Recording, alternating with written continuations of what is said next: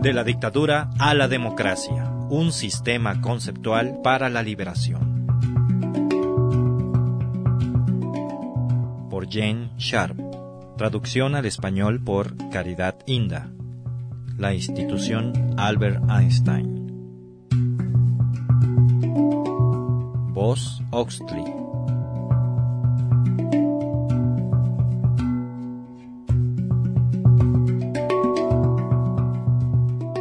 Capítulo cinco. Ejerciendo el poder.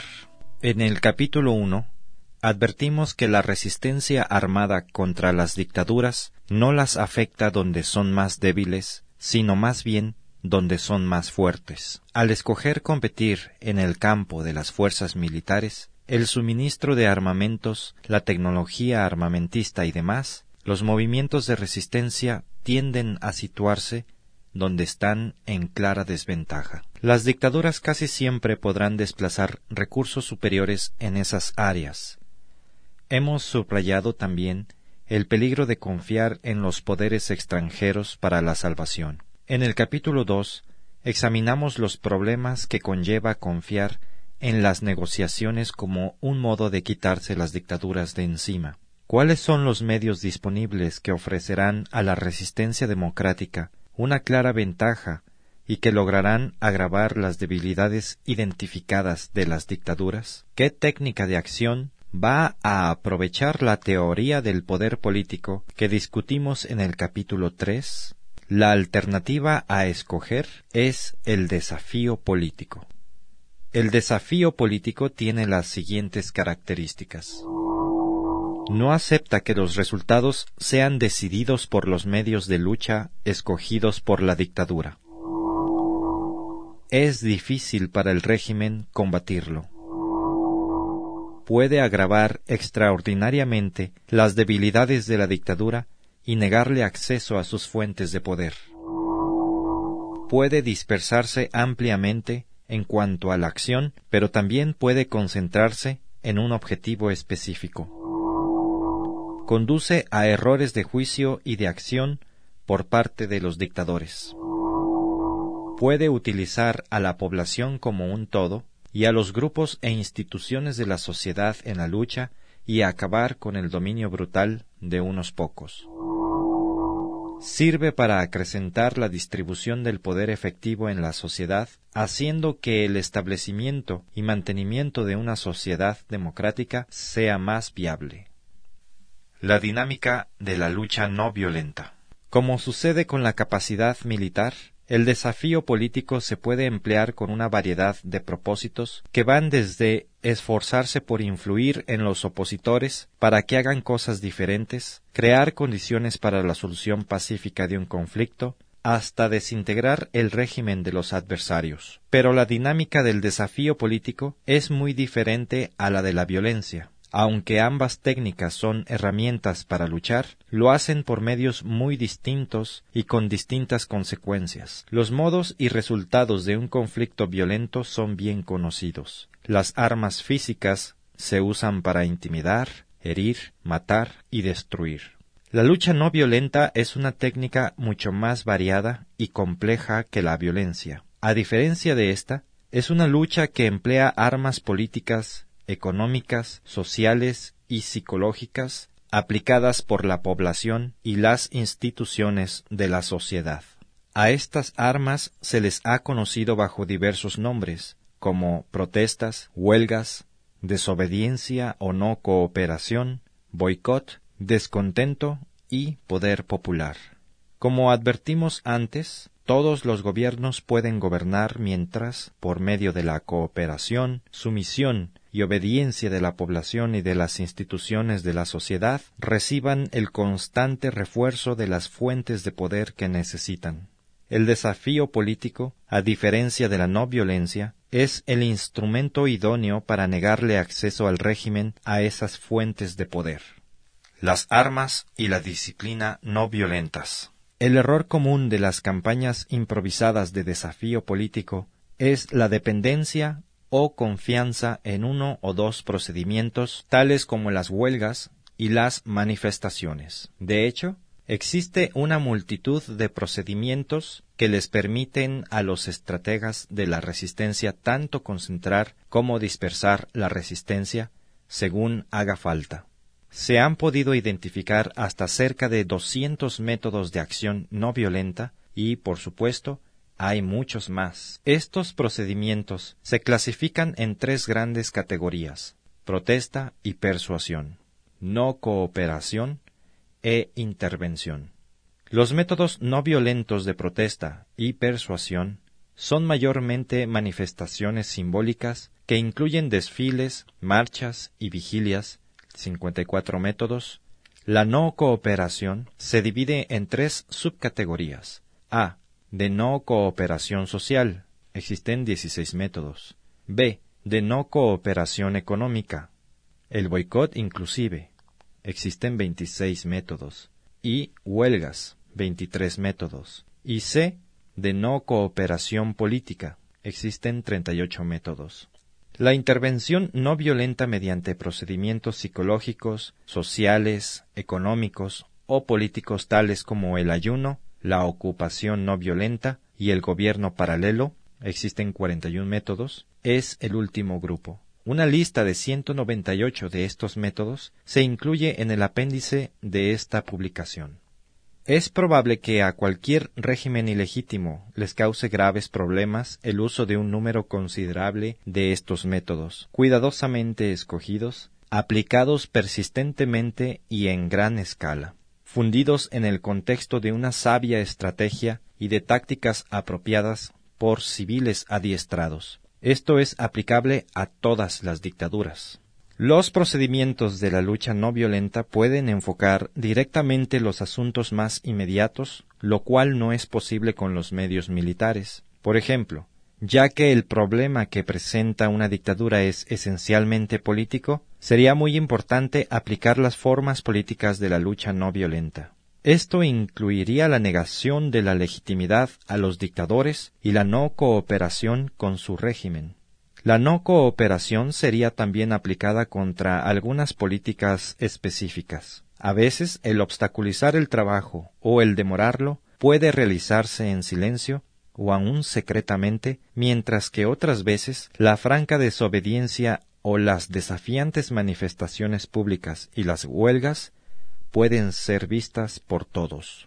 Por otra parte, si la dictadura es vulnerable a las presiones económicas, o si muchos de los agravios del pueblo son económicos, entonces la acción económica, como el boicot o las huelgas, puede ser el procedimiento apropiado para la resistencia. Los esfuerzos del dictador por explotar el sistema económico pueden contrarrestarse mediante huelgas generales limitadas, demoras en el ritmo de trabajo o por la negación de ayuda o desaparición de parte de los expertos. El uso selectivo de diversos tipos de huelgas puede enfocar puntos clave en el proceso manufacturero, en el transporte, en el suministro de materias primas y en la distribución de productos. Algunas tácticas de la lucha no violenta requieren que la gente realice actos que no están relacionados con su vida normal, tales como volantear, manejar una imprenta clandestina, ponerse en huelga de hambre o sentarse a media calle. Salvo en situaciones muy extremas, para algunas personas, estas acciones pueden ser difíciles de llevar a cabo. Por el contrario, otros métodos de lucha no violenta requieren que la gente continúe llevando su vida normal, aunque con algunas diferencias. Por ejemplo, pueden ir a trabajar en vez de ponerse en huelga, pero una vez allí, deliberadamente trabajar más lentamente o con menos eficacia que siempre. Conscientemente se pueden cometer errores con más frecuencia. A veces, uno puede estar enfermo o impedido de trabajar, o simplemente se puede negar a trabajar. Uno puede asistir a una ceremonia religiosa cuando tal acto no solo expresa las convicciones religiosas, sino las políticas. Se puede proteger a los niños de la propaganda de los atacantes mediante la instrucción en casa o en clases ilegales. Uno puede negarse a pertenecer a cierta organización recomendada o impuesta a la cual uno antes no hubiera escogido pertenecer libremente. la semejanza de tal tipo de acción con las actividades acostumbradas de las gentes, y el grado limitado de desviación de la vida normal puede hacer que la participación en la lucha de liberación nacional sea mucho más fácil para mucha gente. Como la lógica de la lucha no violenta difiere en muchos aspectos de la acción violenta, hasta una violencia limitada sería contraproducente durante una campaña de desafío político porque desviaría la lucha hacia un campo donde los dictadores tienen una ventaja abrumadora, la contienda armada. La disciplina no violenta es clave para el éxito y debe persistirse en ella a pesar de las provocaciones y brutalidades de los dictadores y sus agentes. El mantener la disciplina no violenta contra los adversarios violentos facilita el trabajo de los cuatro mecanismos de cambio de la lucha no violenta, de lo que trataremos más adelante. La disciplina no violenta es también extremadamente importante en el proceso del jiu-jitsu político. En este, la pura brutalidad del régimen contra los activistas claramente no violentos rebota políticamente contra la posición del dictador, causando disensión en sus propias filas y fomentando el apoyo a los de la resistencia de parte de la población en general, de los que generalmente defienden al régimen y de terceras personas. Sin embargo, en algunos casos una violencia limitada contra la dictadura puede ser inevitable. La frustración y el odio contra el régimen pueden explotar violentamente, o bien ciertos grupos pueden no estar deseosos de abandonar el uso de medios violentos, aun cuando reconozcan el importante papel de la lucha no violenta. En estos casos no es necesario abandonar el desafío político. Sin embargo, será necesario separar la acción violenta lo más posible de la acción no violenta. Esto ha de hacerse en términos geográficos, de sectores de la población, de tiempo y de problemas. De otro modo, la violencia puede tener efectos desastrosos sobre el uso del desafío político, el cual potencialmente es mucho más poderoso y eficaz. La historia indica que, aun cuando se espera que haya víctimas, tanto muertos como heridos, en el desafío político las habrá en número mucho menor que las que se producirían en la contienda armada. Es más, este tipo de lucha no contribuye al ciclo interminable de matazón y brutalidad. La lucha no violenta requiere una pérdida del miedo y un mayor control sobre sí mismo, por una parte, y tiende a producir este efecto frente al gobierno y su represión brutal. Esa pérdida del miedo o el control sobre sí mismo es un elemento clave para destruir el poder que los dictadores tienen sobre la población en general. Franqueza, clandestinidad y comportamiento intachable. La clandestinidad, el engaño y la conspiración subterránea le plantean problemas muy graves a un movimiento que emplee la acción no violenta. A menudo es prácticamente imposible impedir que los agentes de la policía o de la inteligencia se enteren de las intenciones y los planes. Desde la perspectiva del movimiento, el clandestinaje no solo tiene sus raíces en el miedo, sino que contribuye a aumentarlo. Esto reblandece el espíritu de la resistencia y reduce el número de personas que podrían participar en una acción específica. También puede contribuir a que dentro del movimiento haya sospechas y acusaciones, a menudo injustificadas, acerca de quién podría ser un informante o un agente de los contrarios. El secreto también puede afectar la habilidad de un movimiento para persistir en la práctica de la no violencia. Al contrario, la franqueza en cuanto a planes e intenciones contribuirá a dar la imagen de que el movimiento de resistencia es en extremo poderoso. El problema, por supuesto, es más complejo de lo que esto sugiere, y hay aspectos significativos de las actividades de la resistencia que van a requerir el secreto. Los entendidos tanto en la dinámica de la lucha no violenta como en los medios de vigilancia de la dictadura en la situación específica necesitarán una evaluación bien documentada. La edición, impresión y distribución de publicaciones clandestinas, las transmisiones ilegales por radio desde dentro del país y la inteligencia recogida sobre las operaciones de la dictadura están entre las clases limitadas de actividades especiales que requieren un alto grado de sigilo. En todas las etapas del conflicto es necesario mantener un comportamiento intachable en la acción no violenta. Factores como el no tener miedo y el mantener la disciplina no violenta deben estar siempre presentes. Es importante tener en cuenta que va a necesitarse un gran número de gente para efectuar grandes cambios. Esa cantidad de participantes confiables solo se puede obtener manteniendo el más alto nivel de comportamiento. Cambios en las relaciones de poder. Los estrategas necesitan recordar que el conflicto donde se aplica el desafío político es un campo de lucha siempre cambiante, con un continuo juego de ataques y contraataques. Nada es estático. Las relaciones de poder, tanto absolutas como relativas, están sujetas a cambios rápidos y constantes. Esto es posible porque los que trabajan en la resistencia continúan tenazmente en su actividad no violenta a pesar de la represión. En este tipo de situación de conflicto, las respectivas variaciones de poder en los bandos contendientes tienden a ser más extremas que en los conflictos violentos y tienen una gama más variada de consecuencias significativas en lo político. Debido a esas variaciones, las acciones específicas de los de la resistencia, por lo general, tienen consecuencias que van más allá del lugar o el momento en que ocurren. Estos efectos tendrán repercusiones que fortalecerán o debilitarán a un grupo u otro.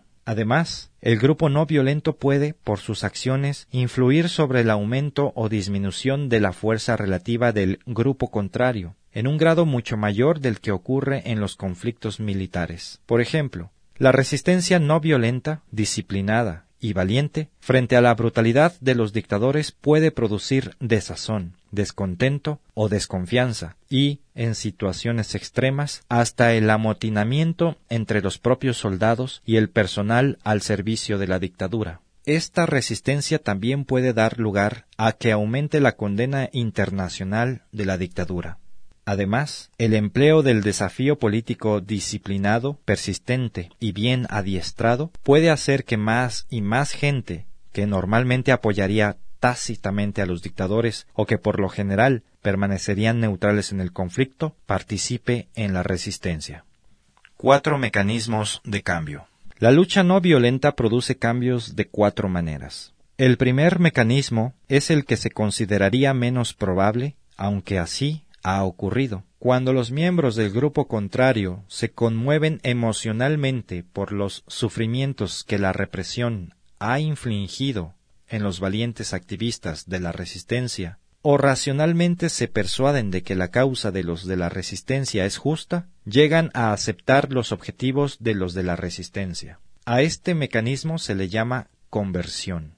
Aunque se dan casos de conversión en la lucha no violenta, son raros, y en la mayor parte de los conflictos esto no ocurre de manera alguna, o por lo menos en escala significativa. Con mucha más frecuencia la lucha no violenta obra cambiando la situación del conflicto y de la sociedad, de modo que el adversario simplemente no puede hacer lo que le viene en gana. Es este cambio el que produce los otros tres mecanismos: la acomodación, la coerción no violenta y la desintegración. Cuál de estos ocurra dependerá del grado en que las relaciones de poder absolutas o relativas hayan cambiado a favor de los demócratas. Si las cuestiones a debatir no son fundamentales, las exigencias de la oposición en una campaña limitada no se consideran amenazantes, y la confrontación de fuerzas ha alterado las relaciones de poder en alguna medida, el conflicto inmediato puede terminar por medio de un arreglo al que se llegue cediendo cada parte algo, contemporizando. A este mecanismo se le llama acomodación. Por ejemplo, muchas huelgas se resuelven de esta manera. Ambas partes consiguen algunos de sus objetivos, pero ninguna obtiene todo lo que quería. El gobierno puede percibir que un arreglo semejante trae algunos beneficios positivos, tales como disminuir la tensión, dar una impresión de equidad, mejorar la imagen internacional del régimen. Es importante, por lo tanto, que se tenga gran cuidado al seleccionar los puntos por los cuales el arreglo por acomodación resulte aceptable. La lucha por derribar la dictadura no es uno de esos. La lucha no violenta puede ser mucho más poderosa de lo que indican los mecanismos de conversión o acomodación. La no cooperación masiva y el desafío pueden cambiar la situación política o social, especialmente las relaciones de poder, de tal manera que los dictadores pierden la capacidad de controlar los procesos económicos, sociales y políticos del gobierno y la sociedad. Las fuerzas militares del adversario pueden volverse tan poco confiables que ya simplemente no obedezcan las órdenes de reprimir a los de la resistencia. Aunque los dirigentes del gobierno permanezcan en sus posiciones y sigan firmes en cuanto a sus objetivos originales, han perdido la capacidad de actuar con efectividad. A esto se le llama coerción no violenta. En algunas situaciones extremas, las condiciones que ha producido la coerción no violenta van aún más lejos. La dirigencia adversaria, de hecho, pierde toda su capacidad de actuar y se viene abajo toda su estructura de poder. La autoconducción, la no cooperación y el desafío de los de la resistencia se hacen tan perfectos que sus adversarios ahora carecen hasta del simulacro de control sobre ellos. La burocracia del adversario se niega a obedecer a su propia dirigencia. Las tropas de los adversarios y su policía se amotinan. Los simpatizantes y colaboradores del poder adverso repudian a sus antiguos dirigentes y les niegan derecho alguno a mandar. A partir de esto, la antigua obediencia y colaboración desaparecen. El cuarto mecanismo de cambio, la desintegración del sistema del adversario, es tan completo que éste no tiene siquiera poder suficiente para rendirse. El régimen se ha desintegrado. Al planificar las estrategias para la liberación, estos cuatro mecanismos deben tenerse en cuenta. Algunas veces operan por casualidad. Sin embargo, la selección de uno o más de estos como el mecanismo de cambio escogido para que obre en el conflicto, hará posible que se formulen estrategias específicas que se refuercen mutuamente. La selección de uno o más mecanismos dependerá de numerosos factores, inclusive del poder absoluto y relativo de los grupos contendientes y de las actitudes y objetivos del grupo no violento. Efectos democratizadores del desafío político.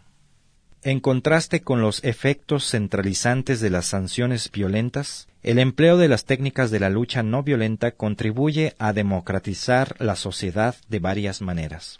Una parte del efecto democratizador es negativo. Esto es, en contraste con los medios armados, esta técnica no suministra un instrumento para la represión bajo el mando de una élite gobernante, que pueda volverse contra la población para establecer y mantener una dictadura. Los líderes de un movimiento de desafío político pueden influir en o presionar a sus seguidores, pero no pueden ni encarcelarlos ni ajusticiarlos si disienten o escogen otros líderes. La otra parte del efecto democratizador es positiva.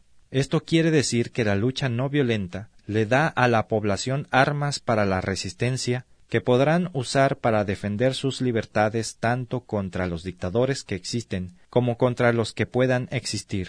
A continuación, mencionamos varios de los efectos democratizadores positivos que tiene la lucha no violenta. La experiencia de aplicar la lucha no violenta puede hacer que la población confíe más en sí misma en cuanto a desafiar las amenazas del régimen y la capacidad de éste para la represión violenta. La lucha no violenta entrega las armas de la no cooperación y el desafío, mediante las cuales la población puede resistirse a los controles no democráticos que imponga sobre ella cualquier grupo dictatorial. La lucha no violenta se puede usar para defender la práctica de las libertades democráticas, tales como la de expresión, la prensa libre, las organizaciones independientes y el derecho a reunirse enfrentándose a controles represivos. La lucha no violenta contribuye en forma importante a la supervivencia, renacimiento y fortalecimiento de los grupos e instituciones independientes de la sociedad, como mencionamos antes. Estas son importantes para la democracia por el valor que tienen para movilizar la capacidad de poder de la población y de imponerle límites al poder efectivo de cualquier dictador en potencia. La lucha no violenta suministra armas mediante las cuales la población logra concentrar su poder contra la acción represiva, policíaca o militar, ejercida por un gobierno dictatorial. La lucha no violenta ofrece métodos mediante los cuales la población y las instituciones independientes pueden, en interés de la democracia, restringirle o negarle los recursos de poder a la minoría gobernante y, por lo tanto, amenazar su capacidad de seguir ejerciendo la dominación. La complejidad de la lucha no violenta.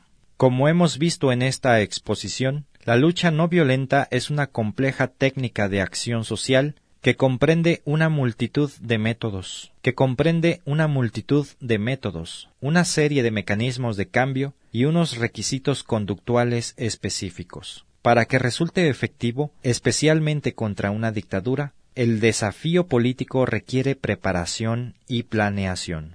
Los probables participantes tendrán necesidad de comprender qué se espera de ellos. Hace falta que haya recursos disponibles. Los estrategas tendrán que haber analizado cómo se puede aplicar la lucha no violenta con más efectividad.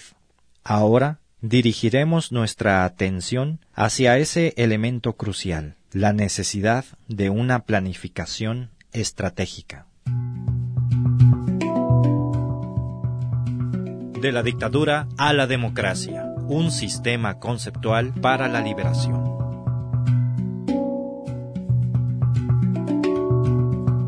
La misión del Instituto Albert Einstein es promover a nivel mundial el estudio y uso estratégico de la acción no violenta en casos de conflicto. La institución se compromete a defender libertades e instituciones democráticas, oponerse a la opresión, las dictaduras y el genocidio, y reducir la dependencia en la violencia como herramienta política. Para lograr estos fines, se procederá de tres maneras: fomentando investigaciones y estudios sobre los métodos de acción no violenta y su uso en diferentes conflictos en el pasado, compartiendo los resultados de estos estudios con el público por medio de publicaciones, conferencias, medios de comunicación masiva, etcétera. Asesorando a grupos en conflicto sobre el potencial estratégico de la acción no violenta.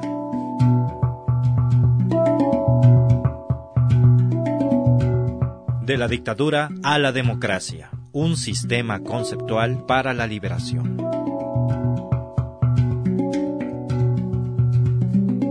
Todo el material que aparece en este libro es del dominio público y se puede reproducir sin el permiso de Gene Sharp. Se agradece mención de la fuente. Primera impresión, diciembre del dos mil tres.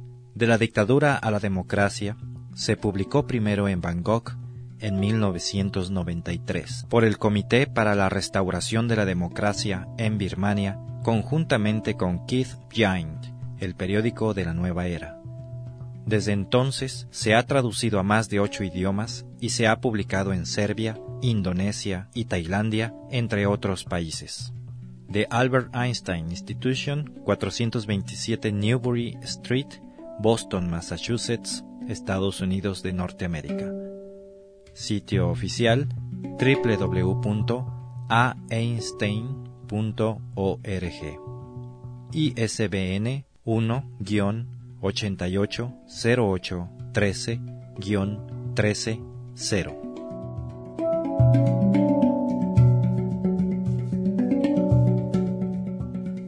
Los tracks musicales utilizados en este audiolibro fueron tomados del sitio doble u doble u doble u punto free music archive punto org.